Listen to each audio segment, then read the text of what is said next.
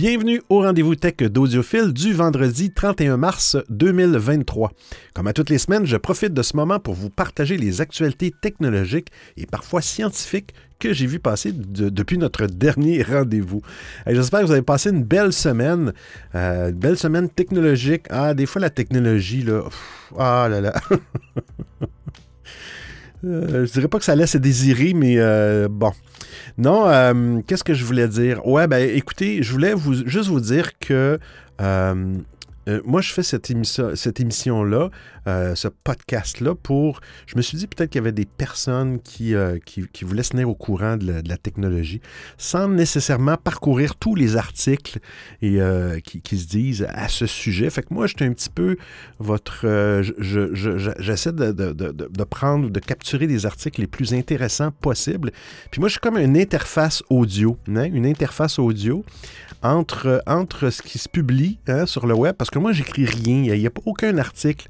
Bon, des fois, je vais faire des petits commentaires, euh, mais tous les liens sont dans, le, sont dans la documentation de l'émission, tous les liens URL. Euh, Donc, vous voyez les auteurs de ces articles-là. Mais moi, je suis un peu l'interface audio entre le, web ou les nouvelles que je, que je rassemble et vos deux oreilles.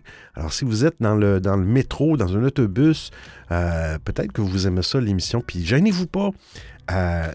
J'en parle dans l'émission sur mon site audiophile.com. Il, y, a un endroit, vous pouvez m'envoyer un courriel, mais tu sais, c'est pas anonyme, mais il n'y a, aucun problème. Mais il y a un message anonyme, un message audio. Hein? Un petit message Hey! Hey, ton podcast, on l'aime pas! non, je, j'encourage quand même d'avoir des commentaires positifs, mais, mais, mais juste me faire un petit coucou. Euh, en tout cas, moi, j'écoute ça euh, à tel endroit, puis j'aime bien ça. Fait que si ça vous dit de prendre quelques secondes, hein, c'est juste un clic, deux ou trois ou quatre clics de souris ou de doigts, et venez me faire un petit coucou. Hey, on commence, euh, on commence tout de suite avec la première actualité. Bon épisode!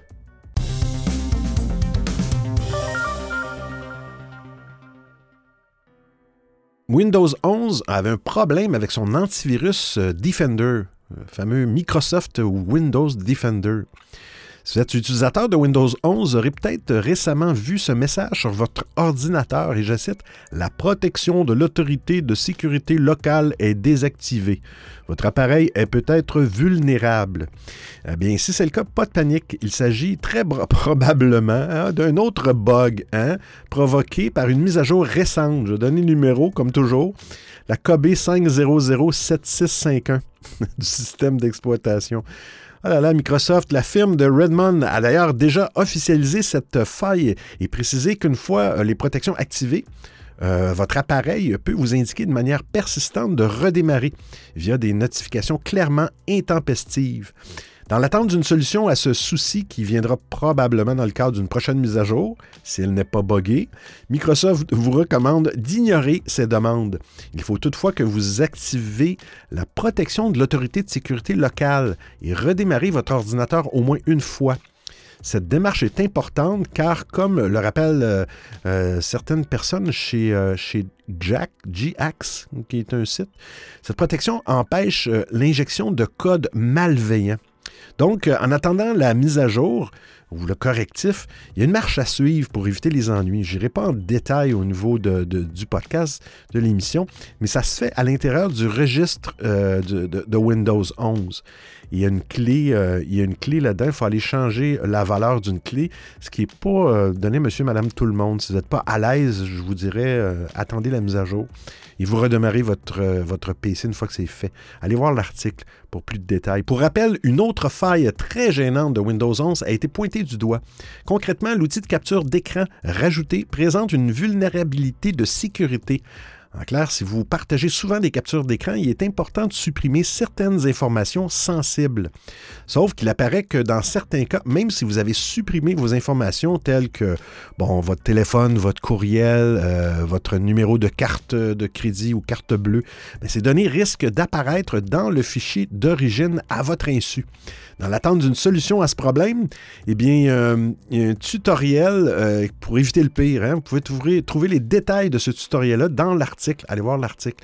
Outre ces bugs, il ne faudrait pas oublier que Windows 11 intègre de nouvelles fonctionnalités très bienvenues. Hein, les bugs. On pense notamment à l'arrivée des applications Android, euh, les nouveaux widgets qui boostent votre créativité ou encore une refonte du Microsoft Store.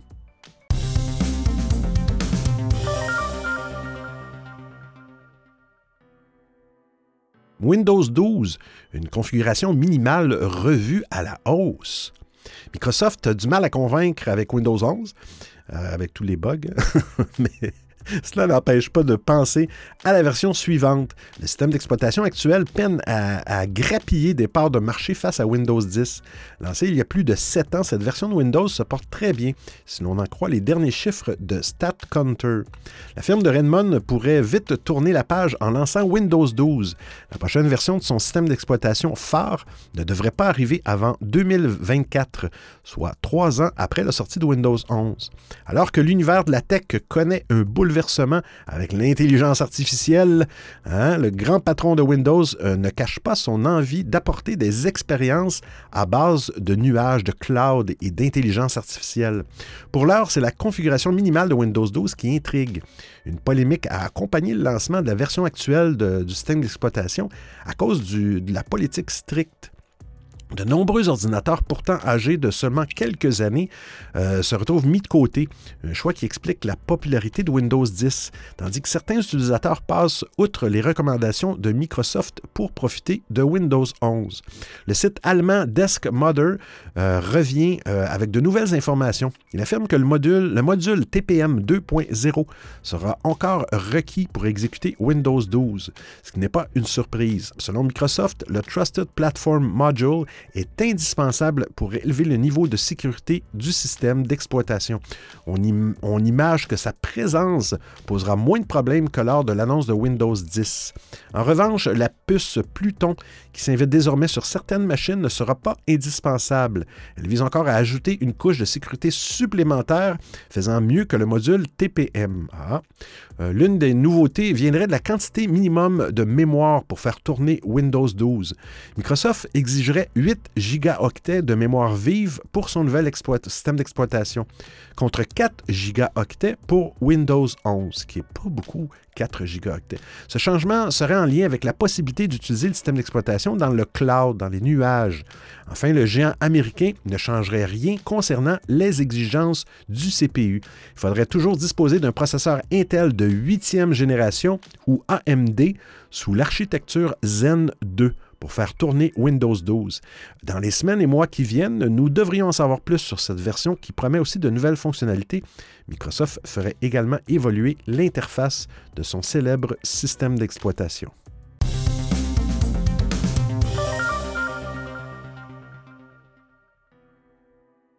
Comment installer une ancienne application sur un iPhone ou un iPad? Très intéressant, je ne connaissais pas ce truc-là. Plusieurs années après leur lancement, les appareils d'Apple, comme tous les produits tech en général, ne reçoivent plus de mise à jour. Par exemple, un iPhone 6 euh, ne va pas au-delà d'iOS 12. Un iPad mini de première génération, de son côté, s'est arrêté à iPadOS 9. Plus on avance dans le temps, plus ces appareils risquent de ne pas être compatibles avec les, dernières versions des applications. Netflix, par exemple, exige iOS 15 pour fonctionner. Les deux appareils cités plus haut sont donc incompatibles avec la dernière version du service de streaming, qui leur indiquera que, et je cite, cette application a besoin d'iOS 15.0 ou plus. Hein, au moment où ils souhaiteront l'installer. Il n'est pas possible de contourner une incompatibilité, puisqu'une application qui refuse une ancienne version d'iOS utilise généralement du code illisible par l'ancien appareil. Cependant, il est possible d'éviter le problème en, téléchargeant, en téléchargeant une ancienne version d'application en question. Cette dernière n'aura peut-être pas toutes les dernières fonctions, mais elle devra être fonctionnelle dans 99% des cas.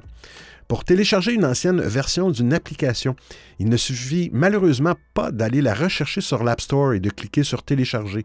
C'est dans ce cas qu'Apple va afficher le fameux message sur son incompatibilité. Pour contourner l'interdiction, il faut avoir préalablement possédé une ancienne version de l'application que vous souhaitez installer. Par exemple, si vous avez téléchargé Netflix sur votre iPhone en 2016, alors vous pourrez télécharger la dernière version compatible avec votre appareil sorti entre 2016 et aujourd'hui.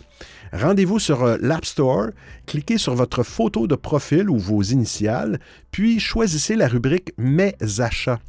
Euh, toutes les applications listées ici peuvent vous proposer une ancienne version compatible avec votre appareil. Euh, si votre appareil est très ancien, eh bien la, section Mes achats peut se trouver ailleurs dans l'onglet Mise à jour, par exemple. Les appareils les plus anciens, comme l'iPhone de 2007, ne peuvent pas récupérer d'anciennes versions. Et en cliquant sur le logo en forme de nuage, eh l'App Store télécharge automatiquement la dernière version compatible avec votre appareil. Il est regrettable que ce ne soit pas le comportement par défaut, mais cette astuce peut vous permettre de prolonger la durée d'un ancien appareil.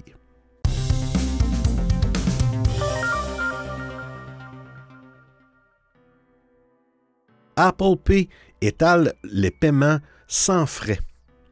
Apple Pay Later, c'est le service de paiement fractionné d'Apple, pointe enfin le bout de son nez. Cela fait assez longtemps que ce service a été annoncé et aujourd'hui, il est finalement disponible aux États-Unis. Outre-Atlantique, la firme de Cupertino annonce qu'il va commencer à inviter des utilisateurs à se, servir, à se servir de ce nouveau mécanisme pour les paiements avant de proposer Apple Pay Later à plus de personnes dans les mois à venir. Concrètement, que propose Apple? En substance, pour les achats chez les marchands qui acceptent Apple Pay, bien, Pay Later permet d'étaler le paiement en plusieurs tranches. Les prêts accordés vont de 50 à 1000 et les paiements peuvent être étalés sur six semaines sans aucun frais ni intérêt, à condition bien entendu que l'utilisateur remplisse tous les critères. En effet, avant d'accorder des prêts, Apple vérifie d'abord que l'utilisateur est dans une bonne situation financière.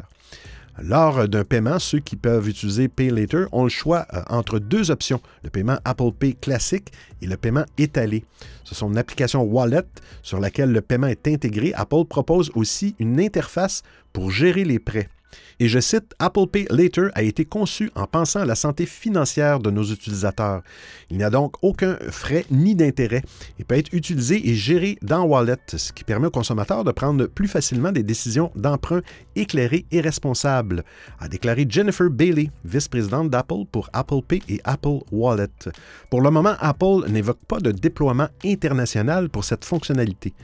Et cela est compréhensible dans la mesure où les services financiers doivent se conformer à des régulations strictes dans chaque pays. Il ne faut pas oublier qu'Apple Pay, par exemple, euh, n'est arrivé en France que deux ans après son lancement euh, américain.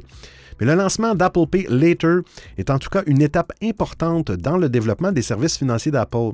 Et la possibilité d'étalement des paiements va inciter plus de sites de e-commerce et de boutiques à adopter le système de paiement Apple Pay. De plus, Apple est de plus en plus autonome par rapport aux banques. En effet, c'est une filiale appelée Apple Financing et non une banque partenaire qui est responsable de l'évaluation de crédit et des prêts. Rappelons par ailleurs que selon les rumeurs, d'autres services financiers d'Apple sont actuellement dans les tuyaux. La firme envisagerait de proposer euh, des prêts à plus long terme ainsi qu'un abonnement iPhone.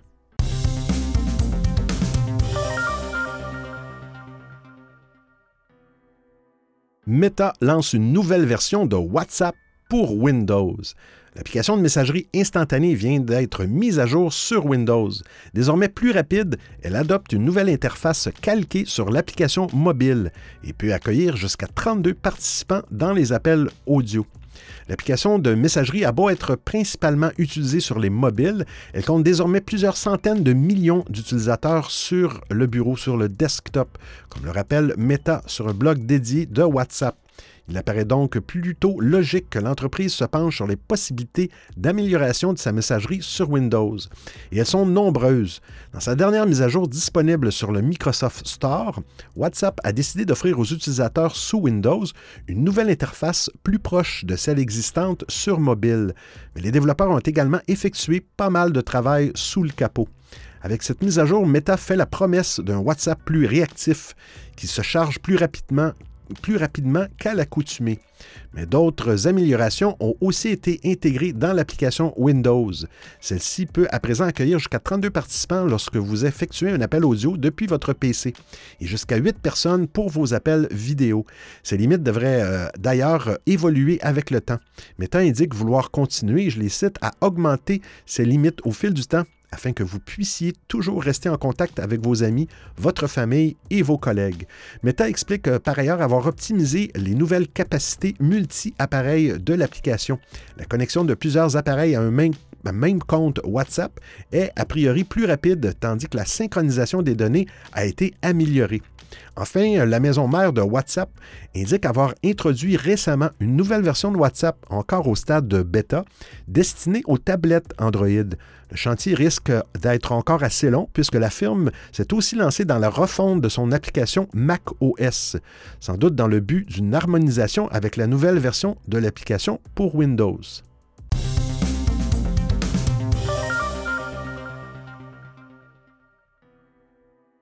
Bientôt des messages audio temporaires dans WhatsApp. Plus de trois ans après avoir lancé les messages temporaires, euh, s'effaçant après une durée euh, prédéfinie, WhatsApp va plus loin. En effet, la plateforme de discussion de Meta compte renforcer la sécurité et la confidentialité des messages audio. Ainsi, afin d'améliorer l'expérience des utilisateurs et de devancer ses rivaux tels que Telegram, l'entreprise va proposer des messages audio à utilisation unique. Une fois l'option de lecture unique activée, les destinataires des messages audio ne pourront pas les sauvegarder, les transférer ou même les enregistrer. Ainsi, même en cas de piratage ou de vol de compte, un tiers ne pourra pas y accéder ou les écouter ultérieurement. Bien qu'il ne s'agisse pas d'une mesure de sécurité infaillible, celle-ci semble tout de même bienvenue. De plus, WhatsApp prend actuellement en charge l'envoi de photos et de vidéos à visionnage unique. WhatsApp déploiera euh, donc bientôt cette fonctionnalité pour la prochaine version bêta Android. Bon, il y a un numéro d'identification de, la version, mais là, bon, on va dans le détail. 2.23.7.8, hein? on ne peut pas être plus clair. Il est à noter que WhatsApp, euh, tout comme son concurrent euh, pourtant réputé sécurisé Telegram, sont régulièrement la cible d'attaques de pirates. Cette future amélioration paraît ainsi plus que bienvenue.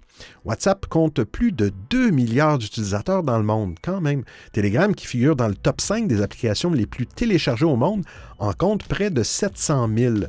De son côté, Meta continue de sécuriser toujours plus WhatsApp. D'ailleurs, une nouvelle fonctionnalité devrait permettre aux utilisateurs de bloquer automatiquement les appels provenant de numéros inconnus. WhatsApp a également ajouté un proxy afin de lutter contre la censure gouvernementale de certains pays.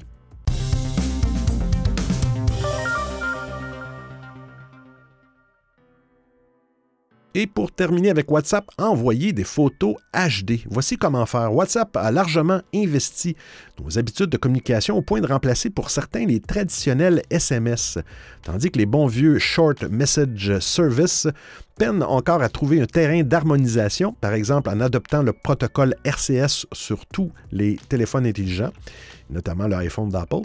Euh, la plateforme de Meta autorise de plus en plus de fantaisie en plus de permettre l'envoi de vocaux, les confirmations de lecture et plus récemment la création de sondages au sein des discussions de groupe, WhatsApp autorise depuis peu l'envoi de fichiers volumineux jusqu'à 2 gigaoctets, à la manière de ce que propose déjà WeTransfer. Reste que jusqu'à présent, l'envoi d'images était systématiquement soumis à une, à une lourde compression. Il était simplement possible de choisir entre plusieurs qualités de chargement pour les photos optimal, économiseur de données ou automatique. Même en qualité optimale, la compression reste cependant importante, à raison de quelques centaines de kilooctets pour une photo de 2,7 mégaoctets à l'origine. Impossible donc d'envoyer votre plus beau cliché 4K à, un contact. En réalité, il est bien possible de partager des images HD via WhatsApp. La manipulation est même plutôt simple, puisque nativement, il suffit de sélectionner Document plutôt que Photo lorsque vous décidez d'envoyer, d'ajouter une pièce jointe à votre message. À partir de là, l'application va vous demander de choisir parmi l'ensemble des fichiers stockés sur votre téléphone. Il est cependant possible de filtrer les images pour faciliter votre sélection votre photo apparaît alors sous la forme d'un fichier et non plus aperçu visuel. En revanche, et à condition de ne pas dépasser les 2 gigaoctets, la photo conserve sa taille initiale. Bon truc quand même. Si vous voulez partager des photos dont la taille dépasse 2 gigaoctets, et pas de panique, des solutions alternatives existent. Il est notamment possible de compresser le fichier au format .zip puis de l'envoyer à votre destinataire. La solution n'est pas euh, n'est d'ailleurs pas disponible que via la version web de l'application puisque que des applications Android et iOS existent pour euh, faire le, zip. Enfin, pour les utilisateurs et utilisatrices de Google Photos, vous pourrez aussi générer des liens de partage directement depuis la plateforme euh, WhatsApp. Reste ensuite à envoyer l'URL en question à votre interlocuteur via WhatsApp et l'auto-réjouer. Notez que cette solution possède de nombreux avantages puisqu'il est possible de créer un album partagé, euh, personnalisé, d'activer l'ajout automatique de certaines photos en fonction de la date de prise de vue des personnes présentes, mais aussi d'autoriser quelqu'un d'autre à ajouter des clichés dans votre bibliothèque partagée. Vous écoutez le rendez-vous tech d'Audiophile.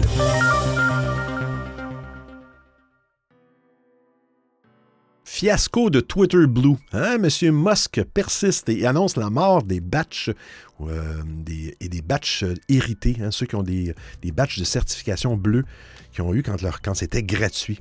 Après avoir brandi l'abonnement Twitter Blue, euh, comme la promesse d'une expérience augmentée, le réseau social à l'oiseau poursuit sur sa lancée. Quelle lancée? Jusqu'à présent disponible dans une cinquantaine de pays, Blue est désormais accessible partout dans le monde à condition de mettre la main dans votre portefeuille. N'oubliez pas, Elon Musk aime votre portefeuille, mais je fais des blagues sur M. Musk, je le respecte grandement.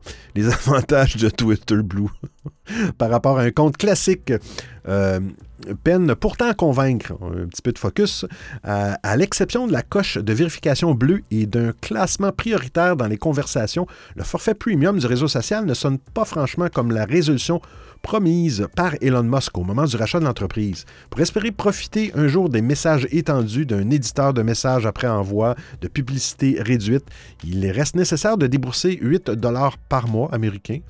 De plus, euh, de nombreuses fonctionnalités promises sont encore en cours de développement. Parallèlement au déploiement des comptes certifiés à l'international, Twitter a également confirmé une sentence attendue depuis longtemps, la mort programmée des anciens comptes certifiés. Avant qu'Elon Musk n'arrive au pouvoir, tout le monde pouvait prétendre à une batch de vérification, par exemple un journaliste, à condition de posséder un nombre suffisant de followers et de justifier d'une identité publique ou d'une image de marque. Au moment du rachat de Twitter, Elon Musk avait ouvert la coche bleue à tout le monde, moyennant une simple contrepartie financière. Cette fois, il entend poursuivre sur sa lancée en supprimant hein, progressivement les badges de certification gratuite hérités des anciens comptes certifiés. Le début des hostilités devrait débuter le 1er avril. C'est bientôt ça. Hein? C'est demain le 1er avril.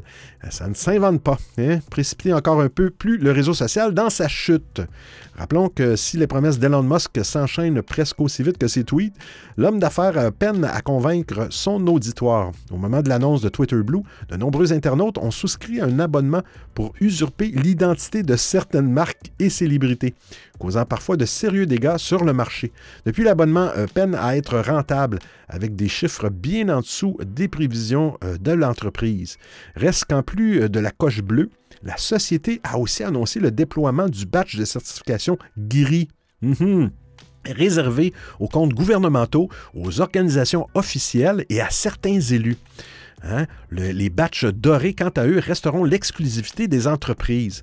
Quand même, je pense que, je, l'ai lu, c'est 1000 dollars par mois pour avoir le badge d'entreprise. Selon Elon Musk, ce grand ménage de printemps devrait permettre de poursuivre sa croisade contre les bots et les faux comptes.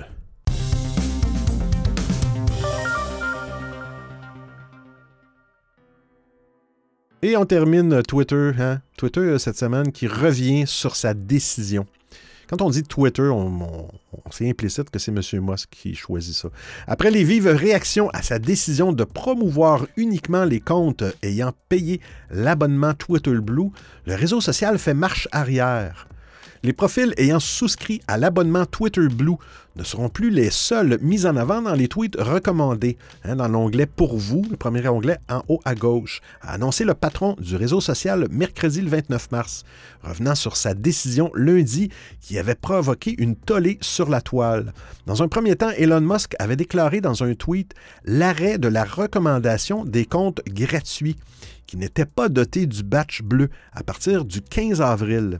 Le but affiché, je cite, lutter contre la prise de pouvoir des essaims de robots d'intelligence artificielle avancées, hein, les bots. Oubliez de préciser que les comptes que vous suivez directement seront également dans la section pour vous, puisque vous avez explicitement demandé à ce qu'ils le soient a depuis tweeté le patron de la plateforme. Sa précédente décision avait provoqué une pluie de commentaires négatifs, alors que les internautes critiquaient déjà l'annonce de la suppression des batchs de certification historiques. on a parlé tantôt à compter du 1er avril. Twitter a également été accusé d'avoir secrètement mis en avant une trentaine de comptes VIP, dont celui d'Elon Musk. Le PDG ne semble cependant pas être revenu sur le fait que seuls les utilisateurs payants de Twitter pourront désormais répondre à un sondage proposé sur le réseau social.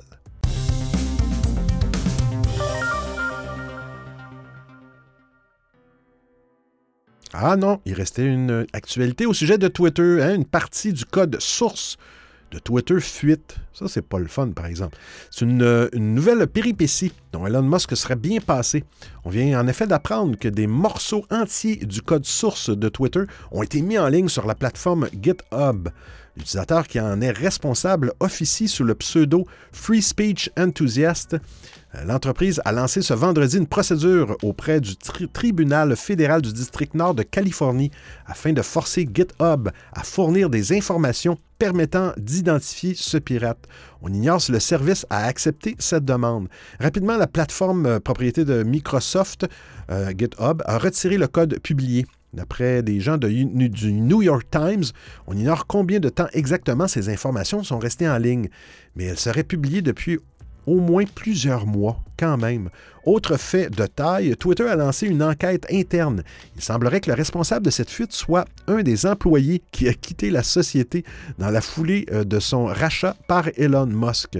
Cette diffusion du code source est tout sauf anodine pour le réseau social. En effet, il suffirait que ces informations soient tombées entre de mauvaises mains pour l'exposer à des risques de piratage ou à l'extraction des données de ses utilisateurs. La possibilité de mettre le site hors service n'est également pas exclue. Euh, d'ailleurs, cette semaine, il est arrivé à deux, euh, reprises que le site TweetDeck twitter.tweetdeck.com n'était pas accessible. J'ose espérer que TweetDeck va survivre. Le pire euh, n'est bien sûr jamais certain, mais c'est en tout cas un, nouvel épisode dans le drame qui se joue depuis le rachat de Twitter par Elon Musk.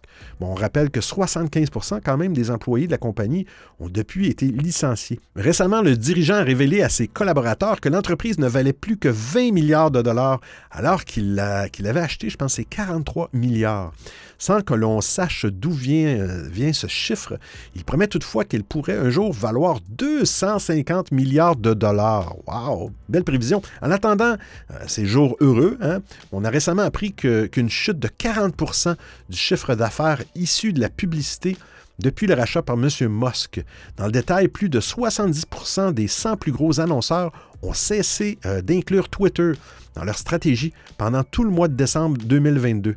Le nouveau patron euh, de, de, Twitter tente donc de développer son offre payante et notamment Twitter Blue, mais là encore, les résultats ne sont pas à la hauteur des attentes.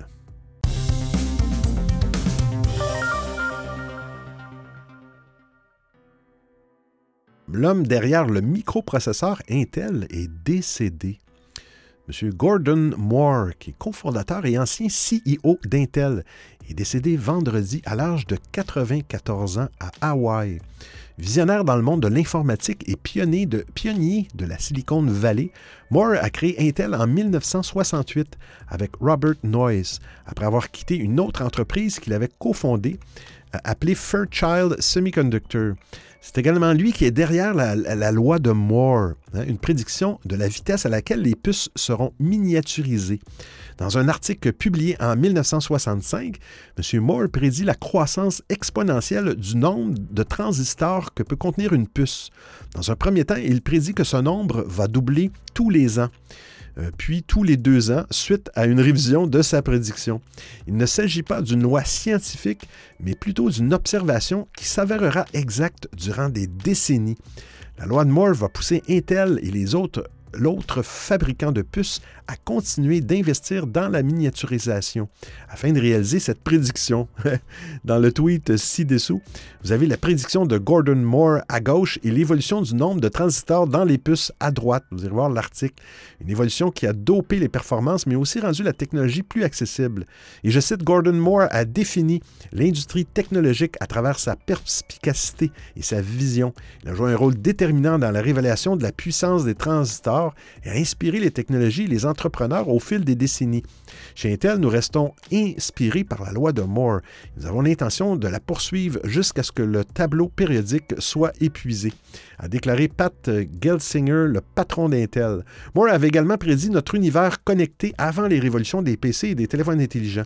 Et je cite, les circuits intégrés conduiront à de merveilles telles que des ordinateurs personnels ou du moins des terminaux connectés à un ordinateur central, des commandes automatiques pour automobiles et des équipements de communication portables personnels, avait-il écrit. Il est important de noter qu'actuellement, la validité de la loi de Moore est débattue en raison des limitations physiques à la miniaturisation des transistors. Mais Intel, de son côté, insiste sur le fait que cette loi est toujours valide. Mais ce qui est certain, c'est que cette loi a contribué au développement des puces modernes pour nos téléphones intelligents, nos ordinateurs, ainsi que le cloud. Et Gordon Moore s'est éteint alors que la tech entre dans une nouvelle ère, celle de l'intelligence artificielle. Les nouvelles intelligences artificielles génératives comme ChatGPT hum, vont apporter d'importants bouleversements dans le monde. Et ces technologies vont aussi stimuler une nouvelle demande pour les puces utilisées par les serveurs.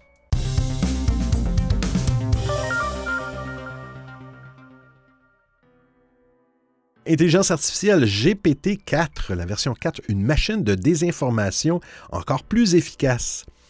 Le robot euh, conversationnel ChatGPT a immédiatement fasciné le public par sa capacité à répondre aux requêtes en langage naturel, manipuler des données pour les restituer de façon synthétique, générer du texte et de multiples variations ou automatiser certaines tâches. Rapidement, il est apparu que l'intelligence artificielle avait aussi des capacités plus inquiétantes au-delà des hallucinations qui la conduisent à réaliser des affirmations erronées avec assurance, sa capacité à produire des fake news à volonté inquiète et fait craindre un accroissement de la désinformation sur Internet et les réseaux sociaux déjà bien gangrenés. L'arrivée de l'évolution euh, GPT-4 accroît la puissance de traitement du robot conversationnel, le rendant toujours plus pertinent et fin dans ses réponses. Sur la question des fake news, OpenAI, son créateur, affirmait que des mesures avaient été prises. Toutefois, une étude de NewsGuard diffusée le 21 mars suggère plutôt que ChatGPT-4 est un menteur encore plus performant et convaincant que précédemment. Pour la tester, l'étude lui a demandé de rédiger 100 fausses informations tirées de sa base de données d'alerte sur les fake news. Si ChatGPT, avec le modèle 3.5, la version 3.5, a rédigé 80 et fait un blocage sur les 20 autres en repérant des éléments de fake news. Mais ChatGPT 4 a produit 100 fake news presque sans sourciller, avec des développements plus aboutis et convaincants, tout en réduisant le nombre d'avertissements selon lesquels il pourrait s'agir de sujets de désinformation par rapport à la version précédente. ChatGPT 4 se montre beaucoup plus persuasif en apportant plus de détails dans ses réponses et imitant plus précisément le style de certaines publications où euh, figurent des conspirationnistes. OpenAI affirme pourtant que GPT-4 est beaucoup plus enclin à refuser des requêtes concernant des contenus interdits et que sa capacité à produire des contenus factuels est en hausse de 40% par rapport à la version 3.5. Pour autant, la startup est consciente que son robot conversationnel n'offre pas toutes les garanties de protection contre son utilisation pour de la désinformation. Il indique que les réponses de l'intelligence artificielle ne sont pas encore complètement fiables et que cette dernière, en pouvant intégrer des informations fausses dictées par des utilisateurs, reste en capacité de produire, de générer du texte problématique et ce de façon plus réaliste que la version précédente. Le reproche de NewsGuard porte surtout sur le fait que la course aux intelligences artificielles conversationnelles pousse OpenAI à sortir des versions plus puissantes sans prendre le temps d'en corriger les défauts majeurs, avec le risque de voir les utilisateurs dévoyés récupérer à grande échelle. Les élections et les conflits actuels étant déjà des batailles de désinformation, la mise à disposition de ces outils sans garde-fou euh, suffisant n'augure rien de bon. Il reste à voir dans quelle mesure euh, le rapport bénéfice-risque des intelligences artificielles conversationnelles génératives se montrera positif.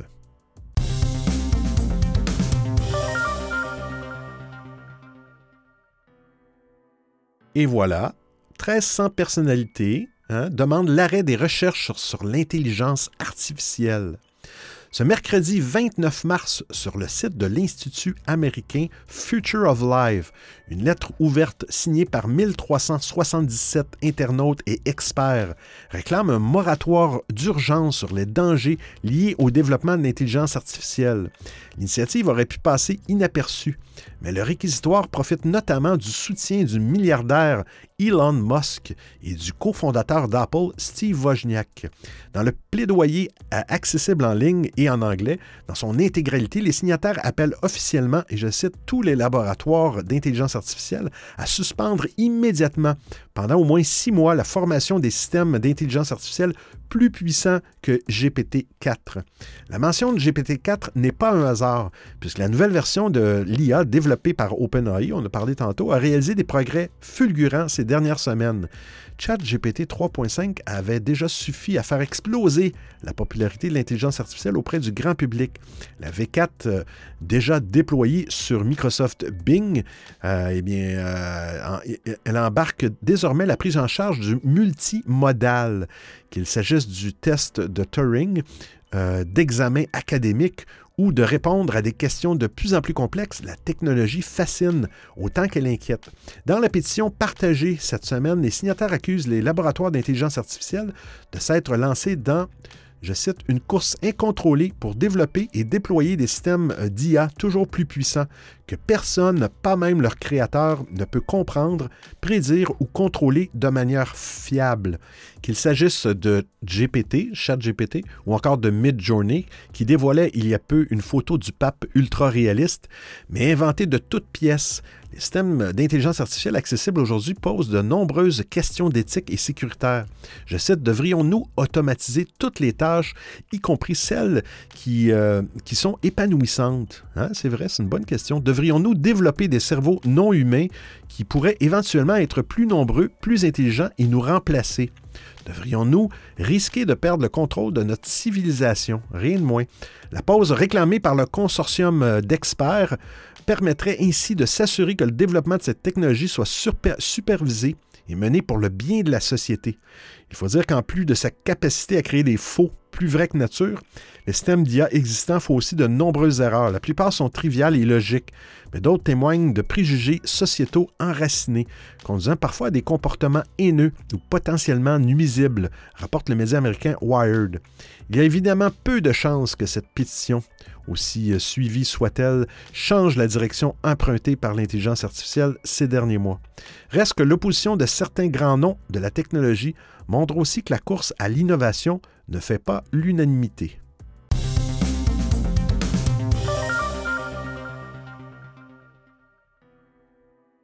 Chauffer la piscine grâce au centre de données.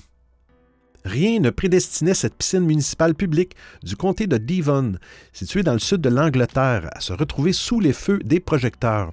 Et pourtant, cette dernière a décidé d'utiliser la chaleur d'un centre de données local pour chauffer son eau. Une technique simple et rentable à en croire euh, euh, certaines personnes de la BBC hein, qui se sont penchées sur le sujet. Concrètement, sept piscines ont adhéré à ce projet piloté par la start-up Deep Green, spécialisée dans l'intelligence artificielle. Et une fois de plus, le directeur du centre de loisirs Sean Day ne tarit d'ailleurs pas d'éloge sur cette initiative prise dans un contexte où le coût de l'énergie s'est envolé. Je cite, Le partenariat nous a vraiment aidé à réduire les coûts qui ont été astronomiques au cours des 12 derniers mois. Le prix de l'énergie et du gaz sont montés en flèche. La recherche de différentes façons d'économiser de l'argent en tant qu'organisation a été géniale. Cette expérience a d'ailleurs déjà été menée en France. On pense notamment à la piscine de la Butte aux Cailles à Paris, qui s'est dotée d'une chaudière numérique. Elle accueille des serveurs euh, dans son sous-sol. Cette idée n'est pas forcément déclinable à l'infini, mais elle pourrait inspirer les nombreuses piscines qui ont été mises en difficulté par l'inflation du prix de l'énergie. En septembre dernier, des piscines euh, d'Île-de-France, euh, des Hauts-de-Seine et de Seine-Saint-Denis ont dû fermer leurs portes à cause de cette hausse des coûts. Dans les pays nordiques, cette approche est déjà largement répandue. Pour ne citer qu'un seul exemple, Apple a annoncé en 2017 un plan ambitieux concernant ses centres de données de Jutland au Danemark. Concrètement, l'idée est de récupérer la chaleur de ce dernier afin de chauffer les habitations environnantes. Ce centre de données a été ouvert et il est un modèle sur le plan écologique avec une alimentation obtenue via des énergies renouvelables. Toutefois, le projet d'alimentation du réseau de chauffage local se fait toujours attendre six ans plus tard. En tout cas, les choses semblent aller de l'avant et le projet pourrait se concrétiser cette année. Alors j'espère que vous appréciez le format et le contenu de l'émission. Si vous avez des suggestions d'actualité, des commentaires, vous voulez m'envoyer un message audio ou simplement me payer un café, eh bien c'est très simple. Vous trouverez tous les liens sur www.audiophile.com. Il y a même une section nommée Docu, le rendez-vous tech d'audiophile intégral avec l'ensemble des références web ou liens URL. Et je vous remercie de m'avoir prêté vos oreilles pendant l'écoute de cet épisode. Et oui, c'est terminé pour aujourd'hui. Hein? Je ne terminerai pas l'émission comme d'habitude, non. Aujourd'hui, je dédie euh, cet épisode hein, à quelqu'un que j'ai rencontré, un ami que j'ai rencontré sur les réseaux sociaux, qui est ben, sur les applications sociales audio. Hein? Euh, Tintin, euh, je te salue Tintin, c'est pour toi cette émission. Tintin qui a perdu malheureusement la vie de façon tragique au mois de février. Eh c'était pour toi Tintin. Mais on va rester, on va essayer de rester positif. Hein. Pourquoi? Parce qu'on se retrouve. Ben, c'est plus fort que moi. Il faut que je dise la même phrase. Il faut qu'on se retrouve la semaine prochaine pour un autre épisode du rendez-vous tech d'audiophile. D'ici là, portez-vous bien. Love and peace, comme disait Tintin. Ciao, ciao tout le monde.